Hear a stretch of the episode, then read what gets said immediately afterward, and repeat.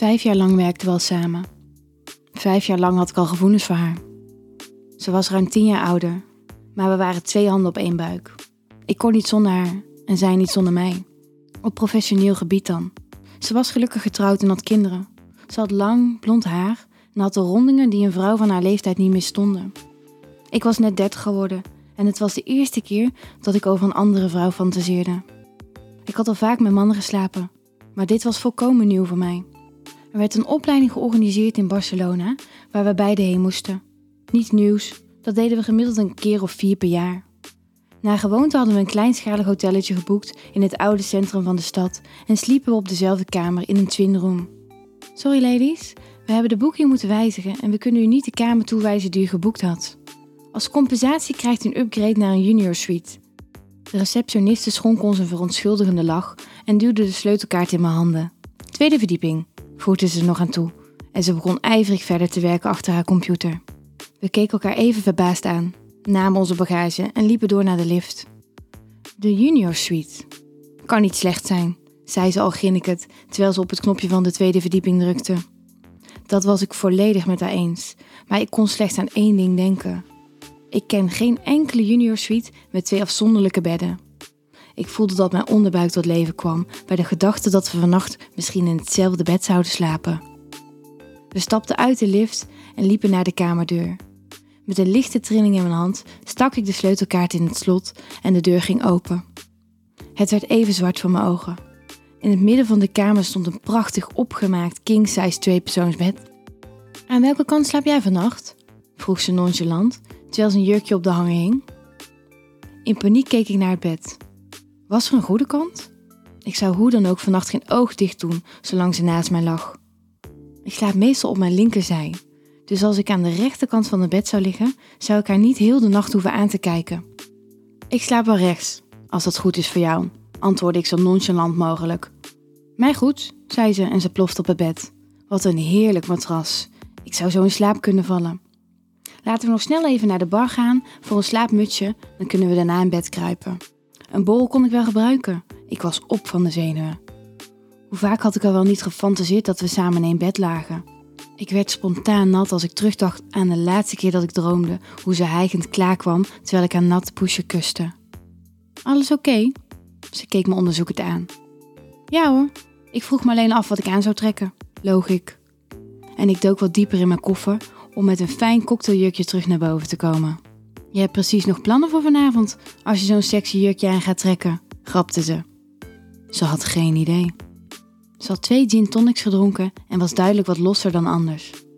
Op weg van de bar naar de kamer haakte ze haar arm in de mijne en liet af en toe haar hoofd op mijn schouder rusten terwijl we samen door de gangen liepen. Ook ik had waarschijnlijk net iets meer alcohol gedronken dan goed voor me was en hield haar dicht tegen me aan. Ik voelde haar lichaamswarmte tegen mijn zij en haar haar kriebelde in mijn hals. We kwamen aan bij de deur van onze suite. Waar heb je de sleutel gestoken? vroeg ik. Op een veilige plaats, antwoordde ze met een grijzende blik. En ze ging met haar vrije hand naar haar borst en haalde de kaart uit haar BH tevoorschijn. Ik slikte met moeite. Mijn hart klopte in mijn keel. Ze liet mijn arm los en stak de kaart in het slot. De deur ging open. Ze liep naar binnen terwijl ik me omdraaide en de deur achter mij in het slot deed. Ik bleef twee tellen naar de deur gedraaid staan en haalde diep adem. Doe gewoon alsof je alleen in bed ligt en dan komt het allemaal goed, zei ik tegen mezelf. En ik draaide me om naar de kamer. Ze had haar jurkje losgeritst en liet het langs haar benen naar beneden glijden. Ze had zwarte kanten lingerie aan die haar borsten mooi accentueerden. Ik stond aan de grond genageld. Vind je het erg als ik in mijn ondergoed slaap? Ik vind het altijd zo warm met twee in bed, vroeg ze. Natuurlijk niet, wist ik met veel moeite te stamelen. Ik liep naar mijn kant van het bed, draaide me met mijn gezicht naar de muur en deed ook mijn jurkje uit. Ik droeg een witte kanten set. Zo'n tanga staat je wel. Het laat je billen mooi uitkomen. Ik wou dat ik zo'n sexy kontje had als jij.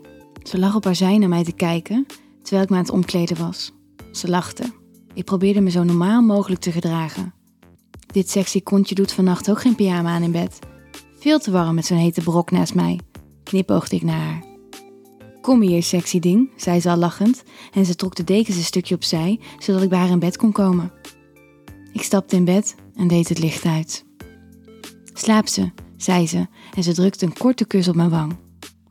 Ze bleef vlak naast me liggen en ik voelde hoe haar lichaamswarmte mijn huid verwarmde. Mijn hart ging als een razende tekeer. Hierover fantaseerde ik elke avond en nu gebeurde het echt. Ik merkte dat mijn slipje ondertussen al helemaal nat was geworden. Was het de alcohol die me ertoe aanzette? Ik weet het niet. Maar ik draaide me om naar haar. We lagen op nog geen 20 centimeter van elkaar. Ik rolde me naar haar toe en duwde me iets op, zodat mijn mond vlak boven die van haar was. Ik wachtte twee tellen gespannen af of ze me zou wegduwen. Maar haar hand zocht mijn wang en ik bracht mijn mond op de hare. Haar lippen waren zacht en vochtig. Ze kuste me gretig. Ik draaide me verder om en legde mijn been over dat van haar, zodat haar dijbenen licht gespreid werden. Ik duwde mijn bovenbeen zacht tegen haar natte slipje en ze slaakte een sidderende zucht. Terwijl ik haar kuste, liet ik mijn hand via haar hals naar haar borst glijden. Ik trok haar BH naar beneden en vond haar intussen stijve tepel. Zachtjes nam ik hem tussen mijn vingers en begon hem te kneden. Ik kuste haar hals, terwijl mijn andere hand zich een weg zocht naar beneden. Haar slipje was doorweekt. Ik trok het opzij, zodat ik mijn vingers haar lippen open kon duwen op zoek naar haar klitje. Ze voelde heerlijk. Ze zette haar nagels in mijn huid toen ik twee vingers bij haar naar binnen bracht en zacht op en neer begon te bewegen. Ik was minstens even geil als zij. Ik wreef mijn eigen natte kutje tegen haar dijbeen aan, zodat ik ook steeds dichter naar mijn hoogtepunt klom. Ze hijgde diep terwijl ze haar rug kromde om me beter toegang te geven en haar borsten tegen de mijne aanduwde. Ze zou het niet lang meer volhouden. Haar ademhaling werd sneller en oppervlakkiger en ze wilde me steeds dieper. Ik voelde hoe haar kutje zich rondom mijn vingers sloot en terwijl ze met een diepe kreun klaarkwam. Tegelijk nam ik haar hand en bracht ik haar vingers bij me naar binnen. Ze begon me meteen diep te vingeren en ik voelde hoe de spanning zich opbouwde. Vijf jaar lang had ik ervan gedroomd om haar vingers in mij te voelen. Mijn hele lijf spande zich samen. Ik sloot mijn ogen en kwam klaar met het heftigste orgasme dat ik ooit had gehad. Kreunend liet ik me tegen haar aanglijden om op adem te komen. Ze keek me aan en speelde een glimlach op haar lippen. Wel, collega, dat is zonder twijfel de beste upgrade die ik ooit heb gekregen. En ze verleidde zich slaperig tegen me aan. Wil jij nou meer spannende verhalen? Luister dan naar Charlie's Avonturen, een podcast van Easy Toys.